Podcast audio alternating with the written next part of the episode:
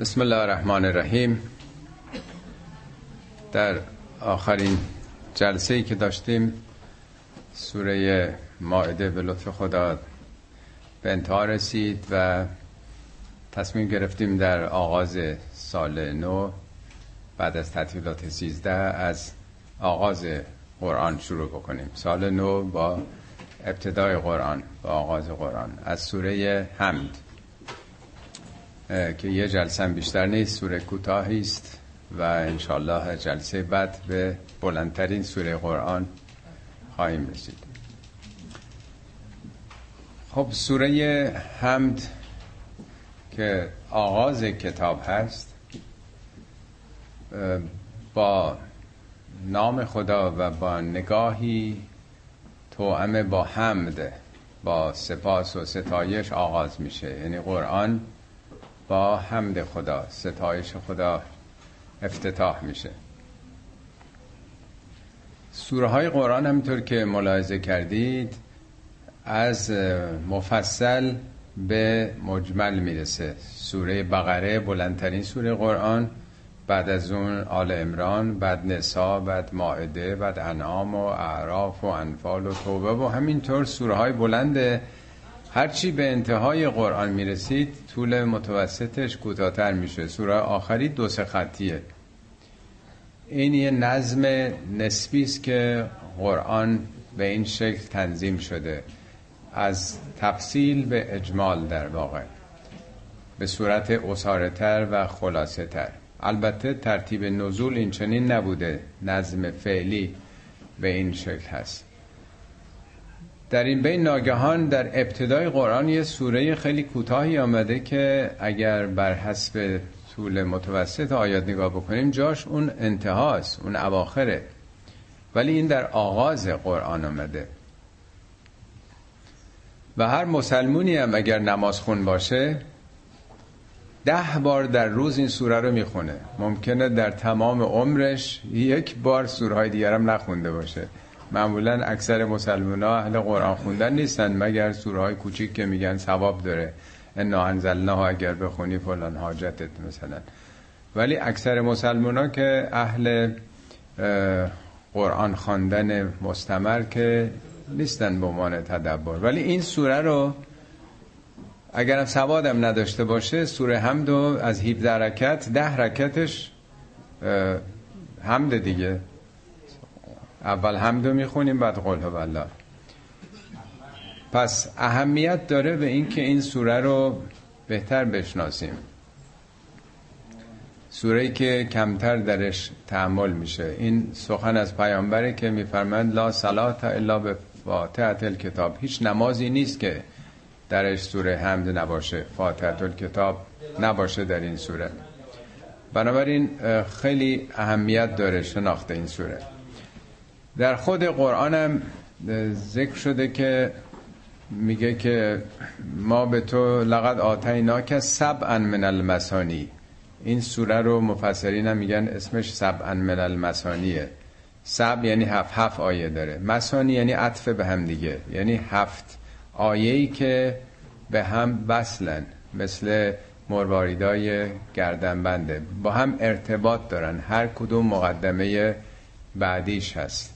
البته خود قرآن هم میگه ما به شما کتابی دادیم متشابهن مسانی همش عطف به همه. یعنی قرآن مثل یه تپیشن بی ارتباط به هم نیست.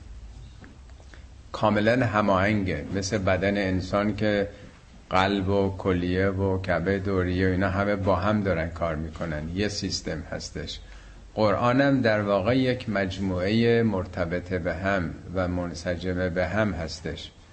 از این نظر خود قرآن خودش رو تفسیر می‌کنه. این سخن حضرت علی است که قرآن یفسر و بعضه بعضن. قرآن خودش بخش های دیگر رو تفسیر می‌کنه.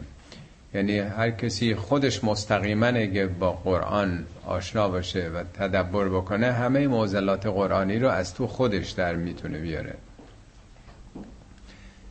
برای اینکه کامل هستش. خب پس آغاز همینطور که ارز کردم قرآن با چنین سوره ای که هفت آیم داره. هفتم همطور که می‌دونید معنای نمادین در قرآن داره.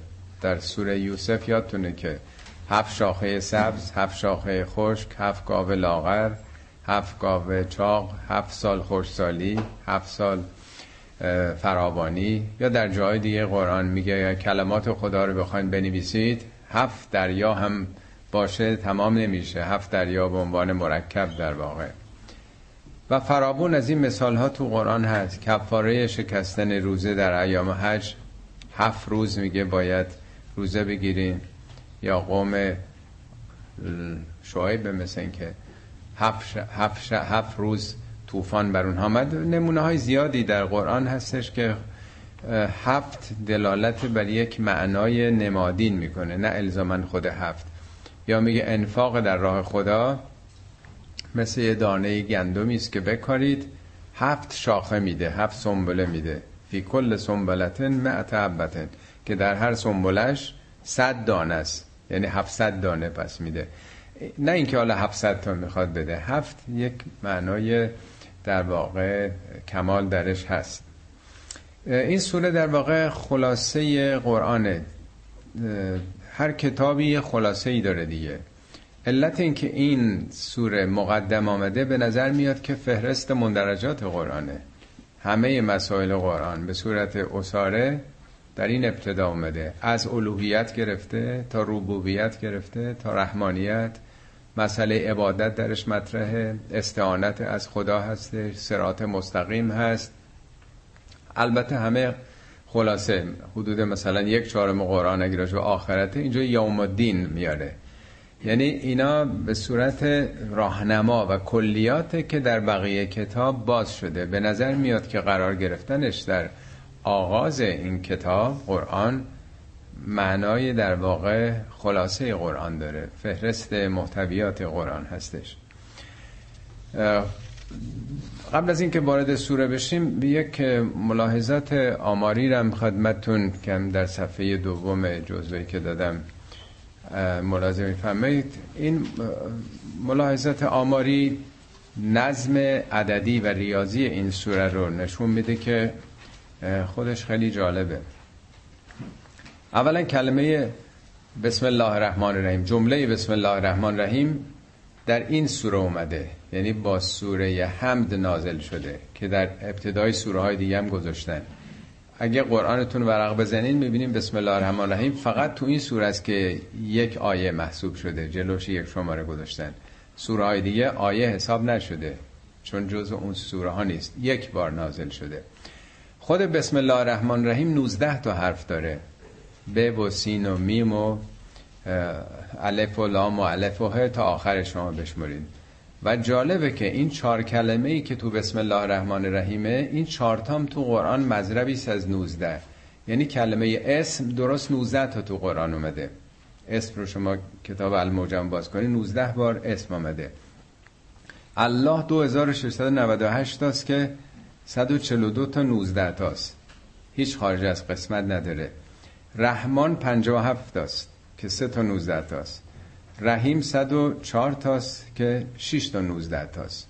یعنی هم بسم الله الرحمن الرحیم تعداد حرفهاش 19 تاست و همین کلماتی که تو این بسم الله الرحمن الرحیم هست در قرآن یه ضریبی از 19 یعنی این چیز مذربش در واقع 19 است. خود قرآن هم 114 تا سوره داده دیگه. 114 تا میشه 6 تا 19 تا. بنابراین این سورم که در آغاز اومده این کد از نظر آماری ریاضی درش هست. این مسائل خب چندین سال پیش رشاد خلیفه اون محقق مصری در امریکا یعنی از موقعی که امکان مطالعات آماری و ریاضی از طریق کامپیوتر معمول شد قبلا که نمی‌تونستن آدم دونه دونه بشمرن. از موقعی که به صورت الکترونیک نوشته ها حال تایپ شد و مطرح شد و امکان این جستجوها فراهم شد می‌شد ما فهمید که هر کدوم چه تعدادی هستش. خود این سوره حمد 29 کلمه داره. خود 29 هم ده عدد در واقع تمام به اضافه این نوت جالبه که کلمات این سوره هم 144 تاست که 16 تا نقطه میشه اونم. پس تعداد کلماتش هم در واقع همینطور. سه تا آیه دیگه این سوره علاوه بر بسم الله الرحمن الرحیم اونام مذربیش از 19 یکی الحمدلله رب العالمین بشمرید 19 تا حرفه. ایاک نعبد و ایاک نستعین هم 19 تاست. اهدنا الصراط المستقیم هم باز 19 حرفه. حالا جالبه کلمات سرات و حمد که اسم سوره است تو قرآن 38 تاست. اونام دو تا 19 تا میشه. هم نام سوره در واقع هم مهمترینش که سراته در واقع. غضب هم که میگه غیر المغضوب علیهم 19 بار در ارتباط با خداست. حالا اینا نکاتی است که خب با یه دقت سطحی حاصل شده. چه بسا کسانی جلوتر برن شگفتی های زیادی هم پیدا خواهند کرد. ممکنه که بگیم حالا خب به ما چه حالا چه ارتباطی داره از نظر هدایتی. ولی همینه که بدونیم این کلمات کلمات بشری نیست. پیامبر ننشستن اینا رو با هم تنظیم بکنن که مثلا حروفش با هم بخونه یا یه همچین روابط منظمی بینش برقرار باشه. قاعدتا کسانی که معتقد هستن قرآن و پیامبر تنظیم کردن پیامبر نوشتن یا محصول تراوشات ذهنی اوناست طبیعتا باید پاسخ بدن به این که چطور یک انسانی که سوادم نداشته در اون دوره. خود قرآن میگه ما کنت تخطه به یمینک. تو هیچ وقت با دست چیزی ننوشتی. ما کنت تدری مل کتاب بلل ایمان اصلا چه می‌دونستی کتاب چیه ایمان چیه؟ میگه اگر اینطور بود شک می‌کردن دیگران. در اینکه از جای دیگه اینها رو آورده. خود این واقعا جای سوال داره. خب اگر خدایی که این طبیعت رو آفریده که در طبیعت نظم برقراره همه اجزاء طبیعت درشون یک نظامی وجود داره. شما یه برگ و زیر میکروسکوپ بذارید یه سنگ بذارید هر چی رو بذارید درش یه روابط منظمی اصولا علم با ایمان به این که نظم در جهان به وجود آمده سامان پیدا کرده. اگه نظمی نباشه که هیچ رو نمیشه حساب کرد. یعنی در جهان نظمی وجود داره. اگر قرار باشه که این کتاب از جانب همون خدا اومده باشه لاجرم مثل بقیه اجزای طبیعت درش نظمه. همینطور که در همه چی شما یه دانه برف هم زیر به نگاه بکنید یا زیر میکروسکوپ بذارید به نظم شگفت‌آوری درش می‌بینید. از نظر هندسه در واقع فوق منظمه. خود این نشون میده که نمی‌تونه یک سخن بشری باشه. این فقط من در این سوره اشاره کردم. ملا این موضوع 19 در 29 سوره قرآن که حروف مقطعه داره صدق می‌کنه. یعنی مثلا سوره بقره الف لام میم تعداد الف اون سوره. مذربی از 19 لامش همینطور میمش همینطور. یک مجموعه است که خیلی شگفتانگیزه. البته همینطور که می‌دونید تو ایران خیلی با این کار مخالفت می‌کنن چون هم با آموزش های فقاهتی تناسب نداره. اونا می‌خوام بگن همون چیزایی که ما یاد دادیم همینه اسلام. معمولا آدم با یه چیزایی که نمی‌دونه اطلاع نداره سوادی نداره جاهل بهش مخالفت می‌کنه. طبیعه یه مقداری به خاطر اینکه باهایی ها به حال عدد 19 رو مطرح کردن. یه مقداری مقاومت از این جهت وجود داره. یه مقداری به خاطر اینکه رشاد خلیفه که در واقع این کشف رو حدود فکر کنم سی سال پیش حدودا باید باشه کرد و خودش بعدا خب ادعاهایی کرد و ادعای رسالت کرد که او هم کشتن.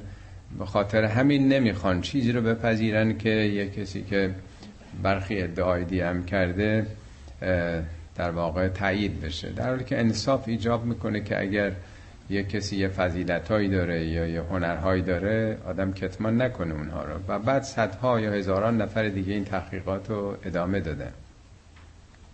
و به این نتایج شگفتی هم رسیدن. خب اینو در مقدمه خدمتون ارز کردم تا بریم سر خود سوره. بسم الله الرحمن الرحیم.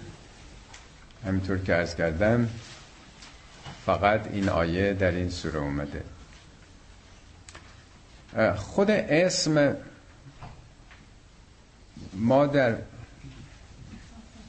ایران عادت داریم بچه رو اسامی انتخاب می‌کنیم. کتاب اسامی هم هست. هر اسمی که قشنگ باشه. این معنای اسم نیست. این یه لفظه. اسم در قرآن مثل صفته. یعنی یه ماهیتی رو نشون میده. وقتی که میگه ما نام او رو یحیی گذاشتیم. هرگز قبل از اون این نامی رو رو کسی نگذاشته بودیم خدا داره میگه. یحیی از ریشه حی میاد حیات در واقع. یعنی وجود این انسان حیات بخش برای جامعه. جامعه رو از این فسردگی از این رخوت از این جهالت نجات میده میاره بالا. یحیی مقدمه و زمین ساز و بستر گشاینده حضرت عیسی بود که خود اونم باز معنا داره. کلمه عیسی مریم همه اینا پشتش یه مفهومیه در واقع. اسم در واقع همون صفتی است که ما داریم میگیم. و نمونه زیادی توی قرآن هست. فقط نمی‌خواد بگه به لفظ الله بسم الله الرحمن الرحیم. الله اون اسم ذات خداست. ولی صفات متعددی که ما البته اونها رو صفات مینامیم ولی قرآن اسماء نامیده. میگه ولی الله الاسماء الحسنا. خدا اسماء نیکویی داره نامهای زیبایی داره. فدعوه بها. خدا رو با اون نامها بخوانید. ما فقط میگیم یا خدا. خدا کلمه فارسیه. به پادشاهانم خدا می‌گفتن خدایگان. خداوند باغ و خداوند بوستان نمی‌دونم. مسئول هر کجا یا صاحب هر کجا. ولی الله که اسم ذاته زیر مجموعی از ویژگی هاش مطرح شده در قرآن. پیامبران خدا رو فقط به نام الله نمیخواندن. یا غریب مجیب. ای کسی که بسیار نزدیکی اجابت کننده ای یا سمیع الدعا. یا بسیر علام الغیوب. یا غفور یا رحیم یا ذوالجلال و الاکرام سخنانی که تو قرآن از زبان پیامبران آمده نگاه بکنید می‌بینید چقدر خداشناسی اونها گسترده بوده. خدا رو فقط از یه پنجره تنگ کوچک نگاه نمی کردن یه کلمه ای که معنی هم پشتش نیست. خدا یعنی چی؟ یعنی خودش اومده. خدا به چه معناست؟ اونها خدا رو خیلی وسیعتر پنجره دلشون رو روی افقهای بسیار گسترده ای باز می‌کردن. قرآن میگه خدا رو با اون اسمایش بخوانید. برای اینکه بیشتر بفهمید مثل اینکه توی دانشگاهی هستیم رشته های مختلف رو بخون. دیدت گسترده بشه. ابعاد وسیعتری رو ببین. قرآن آغاز شده با نام رحمت خدا. این اولین در واقع نام خداست که در این کتاب آمده. بسم الله کدوم الله؟ کدوم صفتشو میگه؟ بسم الله الرحمن الرحیم. خداوندی که هم رحمان هم رحیم. حالا تو ترجمه میزن به نام خداوند بخشنده مهربان. بخشنده غفور دیگه نیست؟ کسی که میبخشه. هر دوش از یه ریش است. چون معادل فارسی نداریم میگن به نام خداوند بخشنده مهربان. Most gracious most merciful مثلا. ولی هر دوش یکیه. ولی از دو زاویه است. مثال بخوام خدمتتون بزنم. ببینین یه معلم در کلاس مدرسه یا دانشگاه یه درس رو برای همه داره میده. یه طرفه. ممکنه آنلاین هم باشه. این همون رحمانه که رحمت عامه. بر همه داره میگه. ولی در این حال نگاه می‌کنه کسانی که توجه بیشتر می‌کنن یا سوال دارن به اونا بیشتر توجه می‌کنه تمرینای بیشتری میده. پس دو حالت معلم یه درس عمومی داره میده یه نگاه ویژه داره. یا نور خورشید بر کره زمین مساوی همه جا میتابه. پرتاب خورشید که داره میاد مساویه. ولی سنگ نور رو برمیگردونه دیگه نیست؟ ولی مثلا آب دریا جنگل جذب می‌کنن نور رو. نور رو بیشتر می‌گیرن دیگه پس بیشتر بهشون میده. ما اگه در معرض نور خورشید قرار بگیریم بیشتر گرما و نور می‌گیریم. یا ممکنه بریم زیر سایه بریم تو خونه. بسیاری از موجودات مثل موش کور خب زیر خاکن. ارتباطی با خورشید مستقیم نمی‌خوان داشته باشن. بر حسب وضعیتشون. خب هرچی بیشتر شخص خودش رو در معرض اون پرتوب نور قرار بده یا در پرتوب رحمت بیشتر می‌گیره دیگه. پس خدا یه طرفه نیست. ما این بر بنده ایم خدا اونجا داره کار خودشو می‌کنه ما رو مثل ساعت ساز ساخته و دیگه رها کرده. نه دائما ارتباط داره. هرچه بیشتر یعنی یه رابطه دو طرفه است. رحمان رحیم رحمان اون رحمت عام خداست برای همه هستش. رحیم اونایی که توجه دارن می‌کنن. پس خدا نه اینکه فقط به یه کسانی بده در معرض همه قرار داده. خورشیدم به زمین میتابه هر موجودی بگیره بهش میده هر چی بیشتر بگیره میده. این ده بار تو قرآن اومده که خداوند رعوف و رحیمه. به همه انسان ها رعوف و رحیمه. اگر حالا بعضیا نمی‌گیرن اون رحمت رو این تقصیر خودشونه. او رعوف و رحیم هست. بالمؤمنین رعوف رحیم. خب این در واقع کلمه بسم الله, بسم الله یا این جمله بسم الله الرحمن الرحیم که در افتتاح همه سوره ها آمده این جمله در قرآن مرتب داره تکرار میشه در همه سوره ها این کتابم با رحمت خدا اون رحمت عام و خاصش آغاز میشه. خب بعد از این آیه اولین در واقع کلام سوره حمد حمده حمد الفلام آمده اولش. الفلام معرفه می‌کنه. الحمدلله رب الحمد یعنی دربست. هر چی حمد هست نسبت به هر چیزی ستایش می‌خوان داشته باشید سرمنشهش اونجاست از اونجا ناشی شده.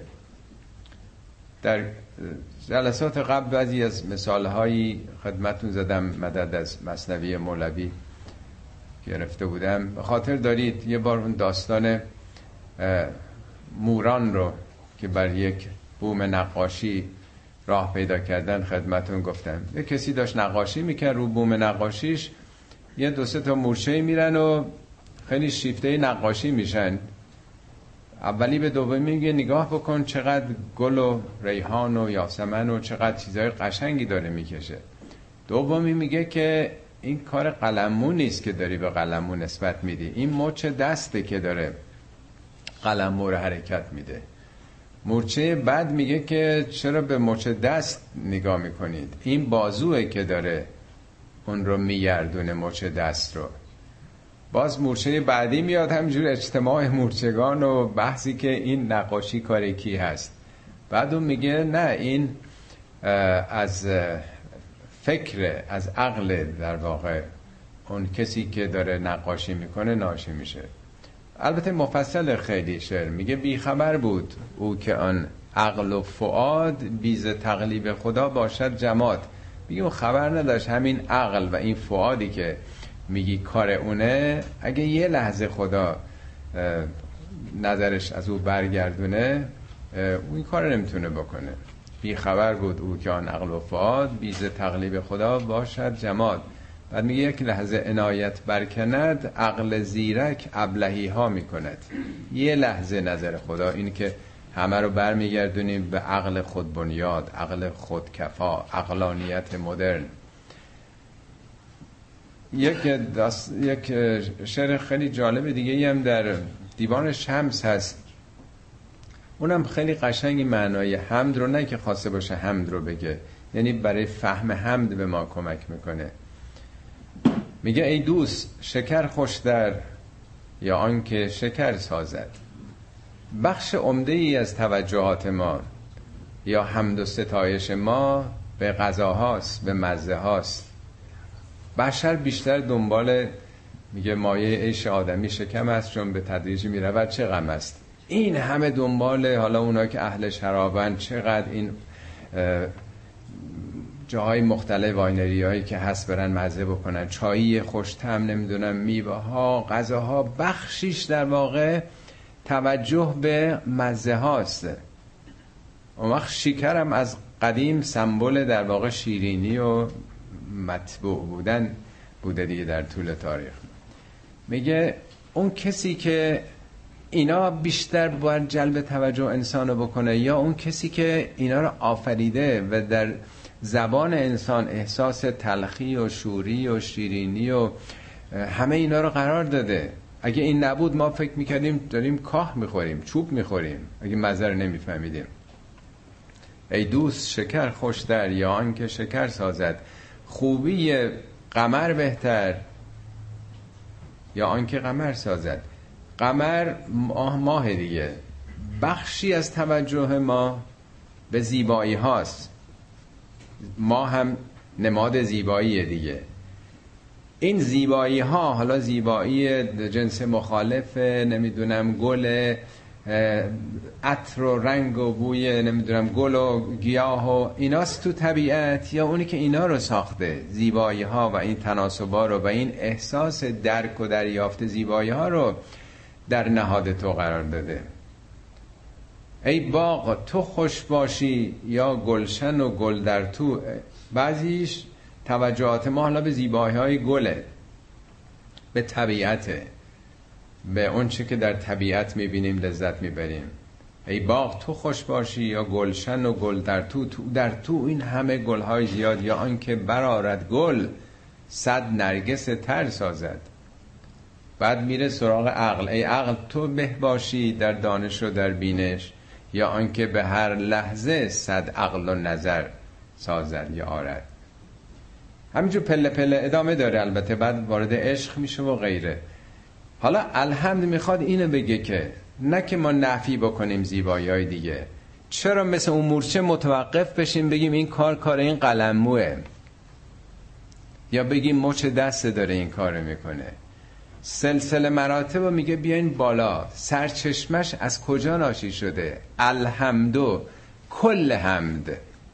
تمامی حمد لله. از اونجا ناشی شده.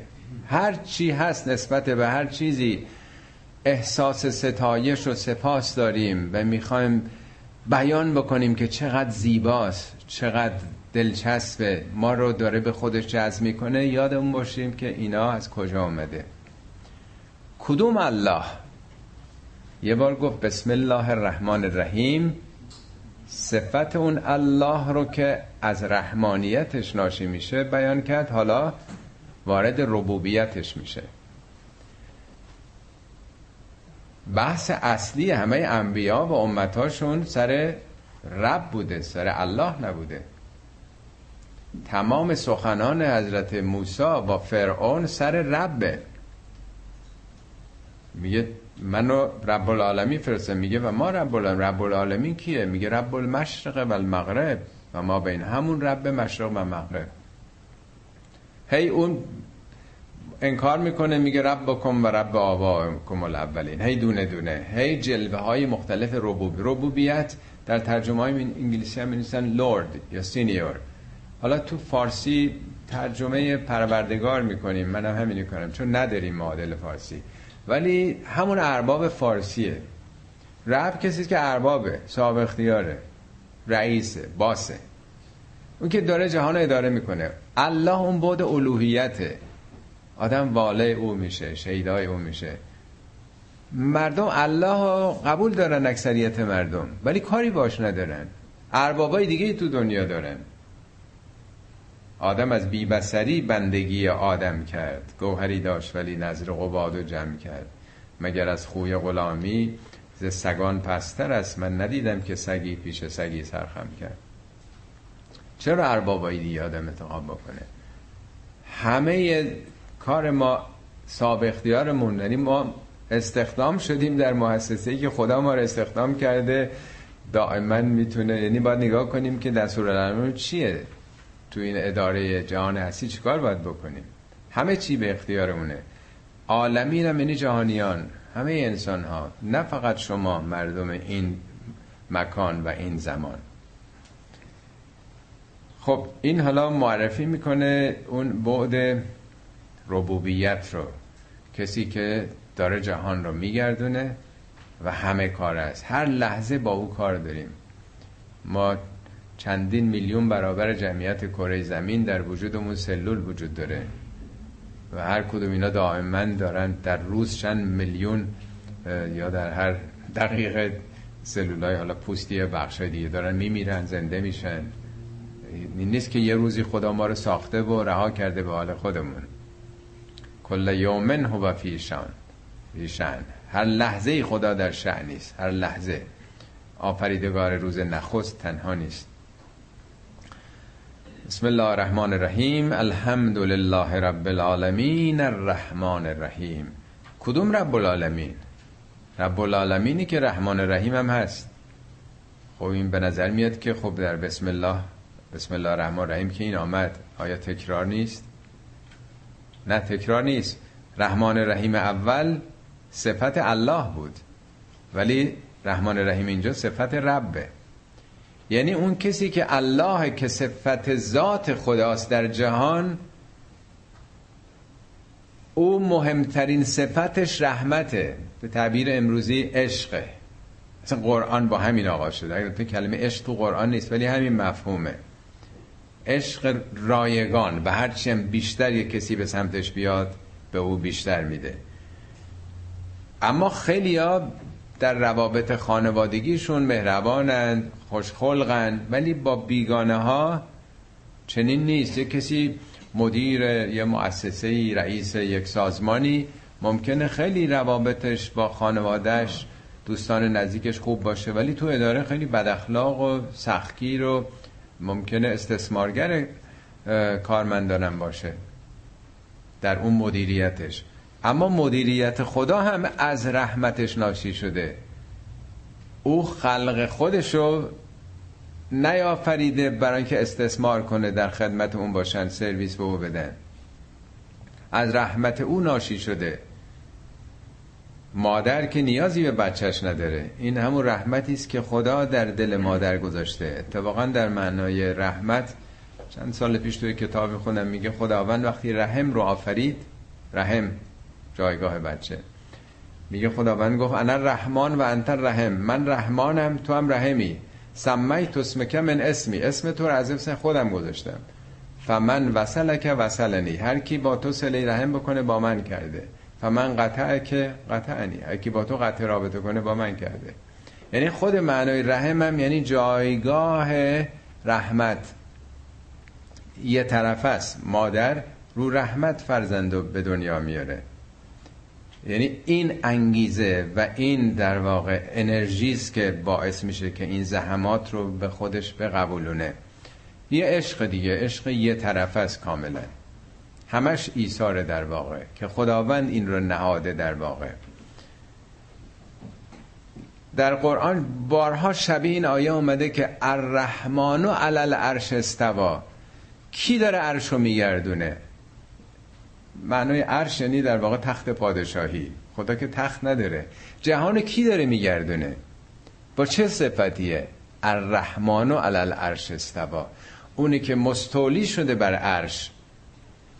مدیریتش از رحمتش ناشی میشه. نه برای اینکه من سازمانم و ادارم رو بگردونم احتیاجی به کارمند و کارگر و عوامل دیگه دارم. اصلا مثل اینکه یک کسی یک کارخونه ای رو تأسیس کرده باشه یه دانشگاهی رو فقط برای اینکه به دیگران خدمت کنه. خودش قصد سوداوری نداره. فقط می‌خواد یه عده بیان اینجا یاد بگیرن صنعت و حرفه فنی رو یاد بگیرن. یعنی اصلا این مدیریت اساسش بر رحمته. الرحمن الرحیم. خب تا اینجا تو دنیاست. سوره رو آغاز کردیم با نام اون رحمت گستر بر عام و خاص جهان. او رو ستایش می‌کنیم حمد می‌کنیم برای تمام اون چی که در جهان هست ما داریم ازش بهره می‌بریم و لذت می‌بریم.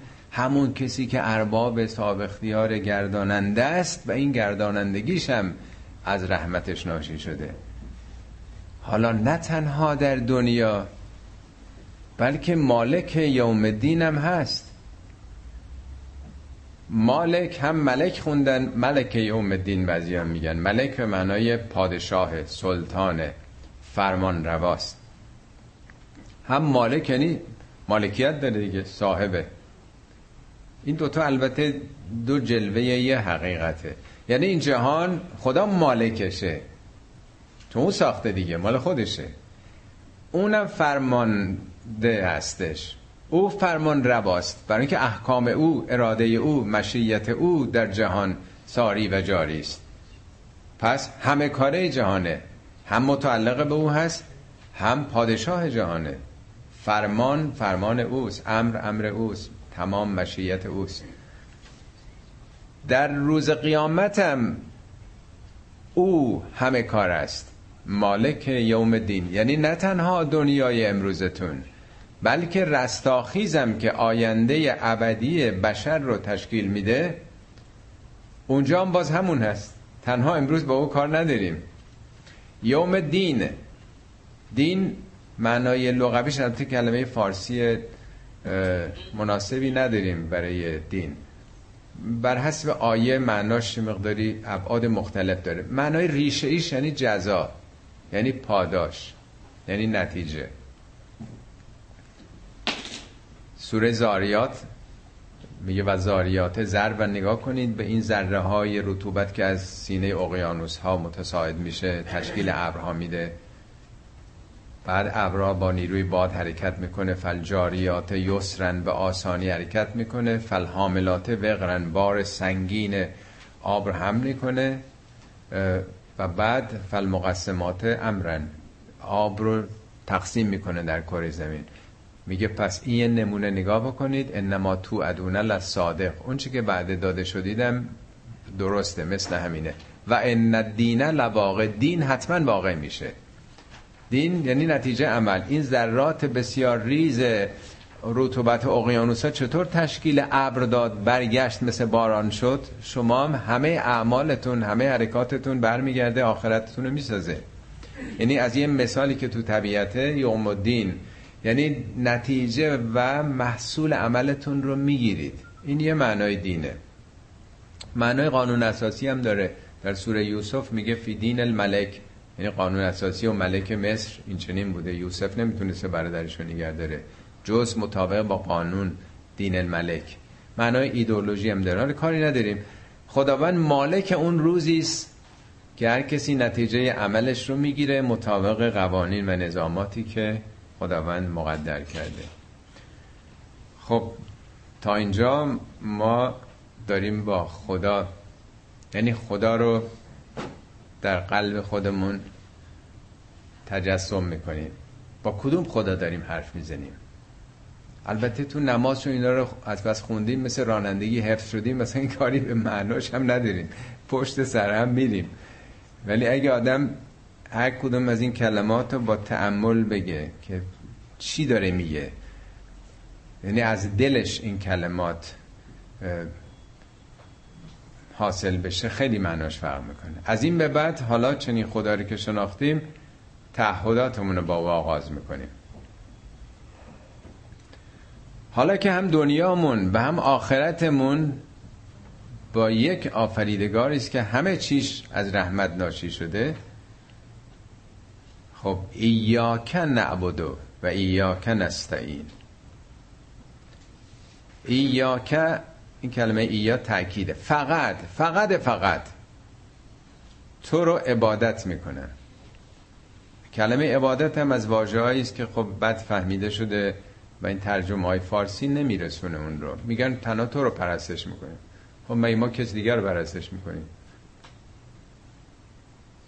با چرا اینو می‌خونیم هر روز؟ چه تعهدی می‌کنیم که فکر می‌کنیم خودمون صد درصد قبول داریم؟ در قرآن میگه لا تعبد شیطان یعنی شیطان رو پرستش نکنیم؟ کی شیطان رو پرستش می‌کنه؟ میگه روز قیامت خدا میگه یا بنی آدم بنی آدم علم احد الیکم؟ من مگه با شما عهد نبسته بودم؟ الله تعبد و شیطان شیطان عبادن و ان عبدونی هازا سرات مستقیم.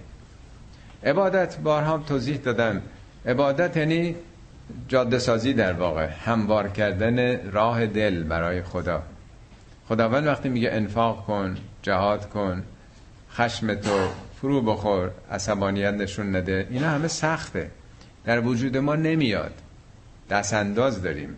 سنگلاخ جاده وجودیمون ولی هموار کردن خود یعنی خود رو ساختن برای اینکه ما این دستورات رو بپذیریم. اینو بهش میگن عبادت. معنای ریشهش می‌خوام ارز کنم. یادتونه بارها توضیح دادم عذر می‌خوام تکرار میشه. طریق معبد در زبان عربی جاده ای که همبار شده. سنگلاف نیست آسفالتش کردن. رو ماشینای راهسازی عرض کردم می عابد تو عربستان الان هم هست. عابد. یعنی ماشینیست که جاده رو عبد می‌کنه. ما در واقع وجودمون باید پذیرای خدا باشه جذب کننده باشه. مثل پارچه ای که می‌گیره یا نایلونیه که پس می‌زنه. ایاک نعبدو یعنی من فقط نسبت به تو حالت رام و تسلیم و حالت جذب کنندگی دارم. نه نسبت به شیطان در برابر شیطان مقاومم پس می‌زنم. ریجکت می‌کنم نه در برابر شیطان نه هیچ انسان دیگه ای من فقط نسبت به تو سر تعبد و بندگی دارم. و ایاک نستعین. و فقط هم از تو استعانت می‌گیرم. استعانت باب استفعال اون اون یعنی یاوری کمک نصرت. البته زندگی اجتماعی ما قوامش به این همکاری است که با هم داریم. همه از هم دیگه کمک می‌گیریم. صبح تا شب همه داریم با هم کمک می‌کنیم دیگه. حالا کار پزشکی مهندسی بقالی میریم نونوایی میریم. این یک در واقع کمک همگان. منظور این نیست. اینو خود خدا قرار داده. ولی چیزایی که مربوط به خداست. فقط خداست که سمیع و بصیره. اگه فکر کنیم انسانایی که از دنیا رفتن اونا می‌بینن وضع ما رو. و میشنون صداهای ما رو دعاهای ما رو که هیچ جایی قرآن نگفته که چنین چیز هست بلکه خلافشو گفته. میگه اونایی که میخوانیدشون ان الذین تدعون لا یسمعوا دعاءکم نمیشنون دعای شما رو. ولو سمعو مستجابو لکم. اگرم میشنیدن هیچ کاری نمی‌تونستن بکنن. ده ها بار تو قرآن شبیه این آمده. میگه اونایی که شما میخوانیدشون اونا خودشون خدا رو می‌خوانن. از خدا میترسن امیدشون هم به خداست. چرا مستقیم شما نمیرید. اینی که میگیم فقط از تو استعانت می‌گیریم این مسائله که شرک در عبادت نمیورزم قدیسین و فرشتگان و انبیا و اولیا رو در اونچه که مربوط به توست مختص به توست مشارکت نمیدم خدا سمی و بسیره خدا حی و حاضره شاهده. هیچ یک از بندگان دیگه این صفات رو ندارن. خب حالا چیزی که از خدا می‌خوایم این تعهدی است که با خدا بستیم. اهدن الصراط المستقیم. ما رو به سرات مستقیم هدایت بکن. خب هم کلمه سرات اینجا مهمه هم هدایت. هدایت هم توضیحات مفصلی قبلا دادم ولی چون به حال ضبط میشه این عرایز بنده شاید کسانی بدن بشنون. هدایت رو راهنمایی ترجمه می‌کنن که درست نیست. در معنای عربیش هم میگه ایصال به مقصود رسوندن شخص به مقصدش در واقع. یه وقت از کسی از شما آدرس می‌خواد شما میگین چپ میری بعد میپیچی بعد اون خیابون دست راست میری بعد از 200 متر به فلانجا این راهنماییه. ولی یه وقت میگیم بیا دنبال من. میفتین جلو اونو به مقصد میرسونید.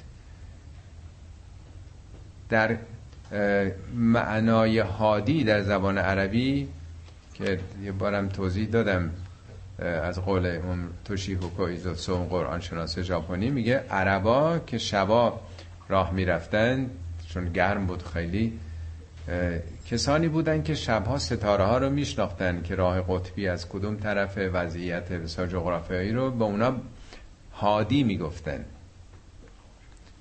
هادی یعنی بلد راه. که تو تاریکی می‌دونن کجا کاروان و پشت سر خودش ببره. روز آفتاب سوزان بوده نمی‌تونستن.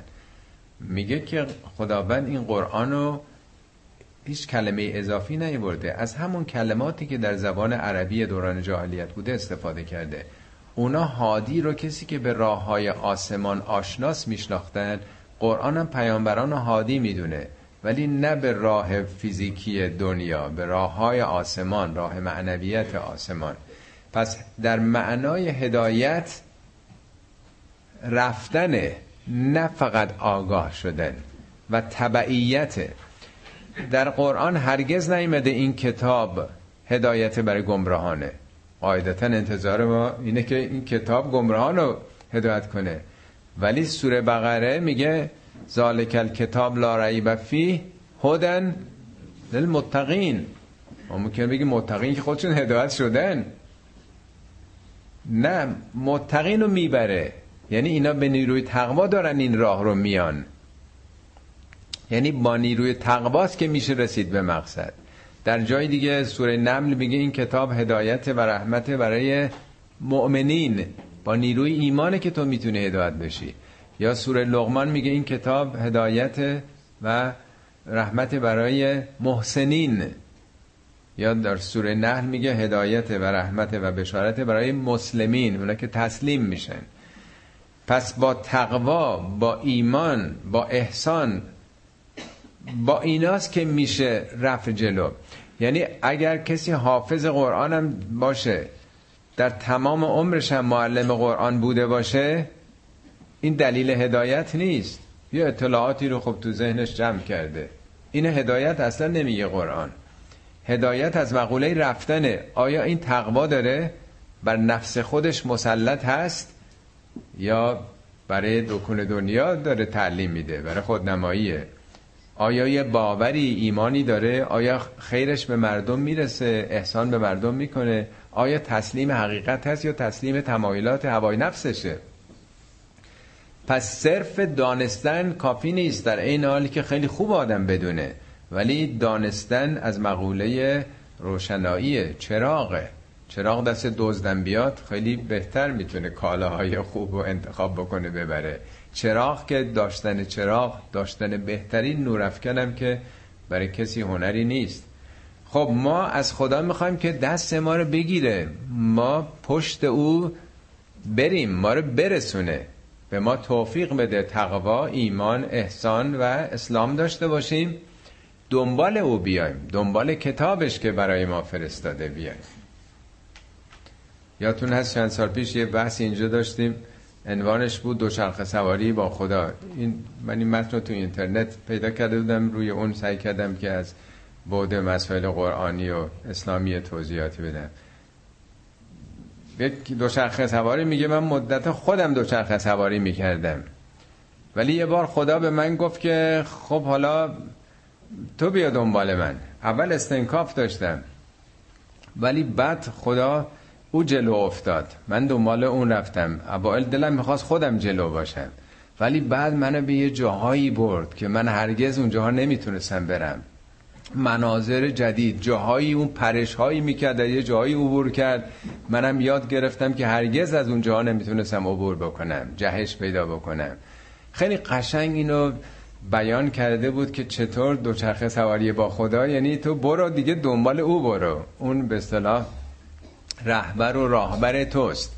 بیفت دنبال اون رکاب بزن. ما فقط باید رکاب بزنیم. ببینیم کجا ما رو می‌بره. این معنای هدایته. دوچرخه سواری با خدا. اما معنای سرات سرات این کلمه اصلا عربی نیستش. کلمه لاتین در یونان باستان در روم باستان اون جاده های سنگ فرشی که برای قیصر امپراتور می ساختن سنگ فرش می‌کردن به اونا می‌گفتن استرات یا استراتو. در مثل خیابون چراغ برق اونا که قدیمی هستن توی تهران هم یه سنگ فرش هایی بود قسمت حالا که همه عوض شده. آسفالتی وجود نداشت.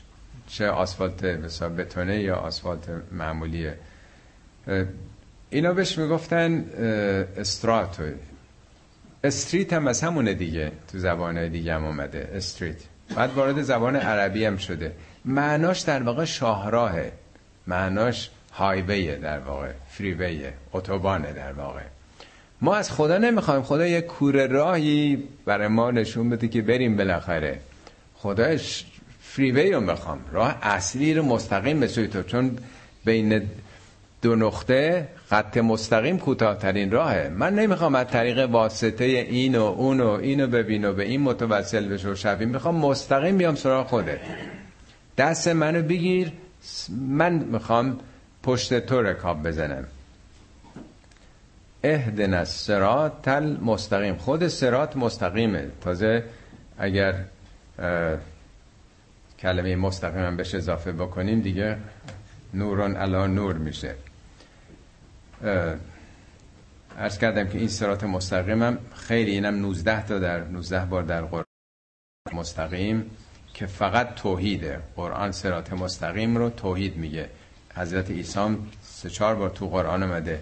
میگه ان الله به ملتش میگه که این معجزات می‌کرد میافتادن به دست و پای او او رو می‌خواستن بود کنن. میگه ان الله هو ربی و ربکم. اون الله ارباب منه و ارباب خودتونه. فعبدو نسبت به او این تعظیم و تمکین داشته باشید. هازا سراتون مستقیم. سرات مستقیم اینه نه که بیاد سراغ من. سرات مستقیم مستقیما به سوی خدا است جالبه روزی ده بار داریم اینو تکرار می‌کنیم. این امت مسلمون چه اهل تسنن چه شیعه. و چطور هی سرات های غیر مستقیم در واقع میریم. حالا توضیح میدیم از خدا که این سرات مستقیمی که میگیم برای اینکه خودمون بهتر بفهمیم. خدا البته اینا رو تو دهن ما گذاشته. سرات منظیرمون کیه؟ سرات الذین انعمت علیهم. راه اون کسانی که بهشون نعمت دادی. خدا به کی نعمت داده؟ می کسی هست که نعمت ما همه چیمون نعمت خداست. میگه اللهم ما به نام نعمت خدای هر نعمتی ما داریم از چشم و گوش و سلامتی هر چی که داریم. اللهم ما به نام نعمت این سخن پیامبر فهمین همش از جانب توه. لا اله الا انت. سبحانك انی کنت من الظالمین. خب ما رو به راه اونه که نعمت دادی. این نعمت نعمت خاصه. دو جای قرآن گفته به کیا نعمت دادیم. یکی سوره نسای آیه 69 میگه خدا به اینا نعمت داده. اولئک الذین انعم الله علیهم. خدا به اینا اون نعمت مخصوص داده. کیا هستن؟ من النبیین پیامبران. و صدیقین تصدیق کنندگان پیامبران.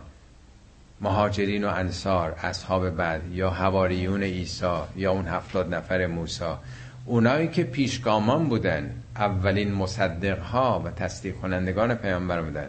من النبیین و صدیقین و صالحین اونایی که اصلاحگران بودن مصلحین بزرگ و شهدا اونایی که شهدا نه به حتما کشته شد اونایی که الگو شدن مدل قابل مشاهده شدن حالا از طریق جانبازی یا هر نوع دیگه.